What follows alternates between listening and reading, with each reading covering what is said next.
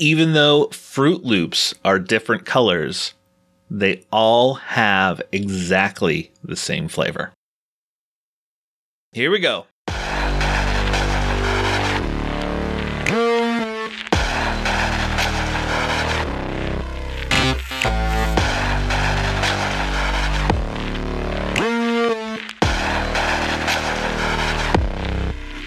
Hey, welcome to another chapter of Old Man Brad. If this is your first time in, thanks for tuning in. This is just a show where, you know, I, I talk a bunch of different things, anywhere from stuff I'm into to horror movies and so on. And if you're returning for another chapter, thank you so much for coming back. This week, I am going to talk about my new addiction something that my wife got me for Christmas and how I'm kind of sucked in. But before we dig into that, I just want to say if you ever have any questions, comments, anything, or you just want to follow me, you can follow me on Twitter at the Old Man Brad, or also on Instagram, Old Man Brad. And you can email me at oldmanbradpodcast at gmail.com. All right. So I have a new addiction and it's one that you know it's pretty popular right now and that is vinyl records. My wife got me a record player for christmas and i i haven't had one since god since i was since i was a kid. You know a, a cheap fisher price record player playing you know this the small 45s or those i had a bunch of little star wars story book records, which I still have, and I'm digging those out, and I'm gonna show them to my boys because I think they would think it was kind of cool. But this is my first real, like, good quality record player, and I had heard for years in stuff how people would talk about, you know, the sound from a vinyl. It sounds so much better than you know what what you get on a CD or you know, digital streaming, obviously streaming, your quality is not perfect because it's the same with movies. And I had always kind of played it off like, oh, okay, sure, sure, sure. But then I got my player. And the first album I purchased, I'm a big Nine Inch Nails fan. And my favorite album is The Fragile. It's my all time favorite album. I can listen to it beginning to end any day, anytime.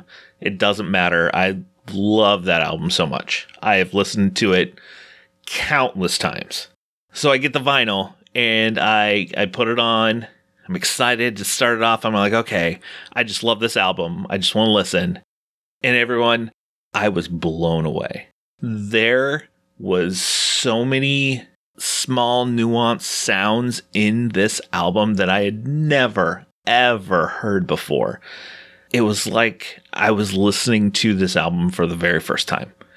It was amazing. And after listening, I, you know, messaged a bunch of my friends who have extensive vinyl collections and have been listening for years. And I'm like, I'm hooked. I'm in. This is the sound of this is indescribable because I had always put it off for so long that there's no way this vinyl record could sound any better than what I've heard before. And it does. Like, it made my all time favorite album even better. And since then, I've only I've purchased two more albums. I purchased Massive Attacks Mezzanine, which, if you've never heard it, from the mid 90s. It is a great album, and on vinyl, it's even better.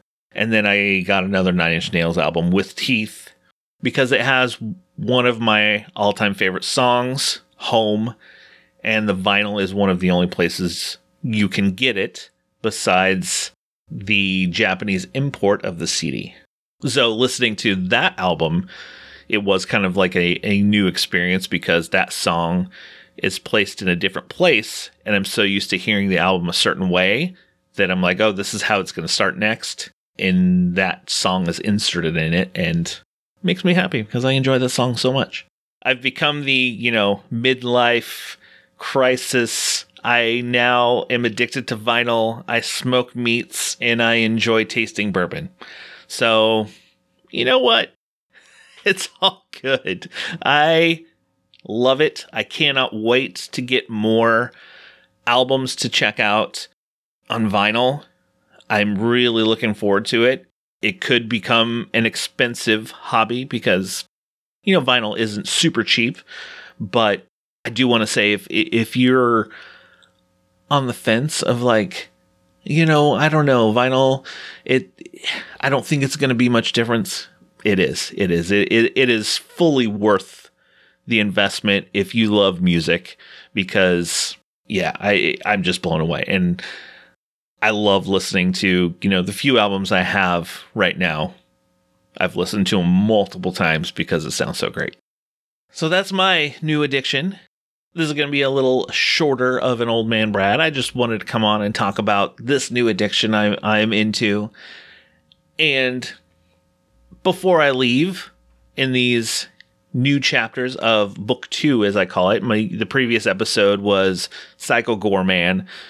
I talked with my friend Rob from Movie Geek and Proud. We talked about Psycho Goreman, which is still one of my favorite movies of the year, that and Zack Snyder's Justice League.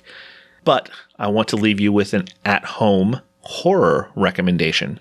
And I actually have two this week to go with a newer film from Nicolas Cage called Willy's Wonderland, which came out. I don't know if anyone has seen it. If you haven't, don't. It's not that good. But there are two of his other films I would highly suggest checking out if you have not seen them. One is Mandy, which is just a crazy drug trip. The first, it's kind of two movies in one of this man and his wife and their relationship, and then something happens to her. This cult kills her, and then he kind of goes on this crazy drugged out trip. And I don't want to say much more than that. You have to experience the movie. If you have Shudder it is streaming on that. If not, you can rent it anywhere that you get your movies. And my second, Nicolas Cage, is one of my favorite movies from last year, and that is Color Out of Space.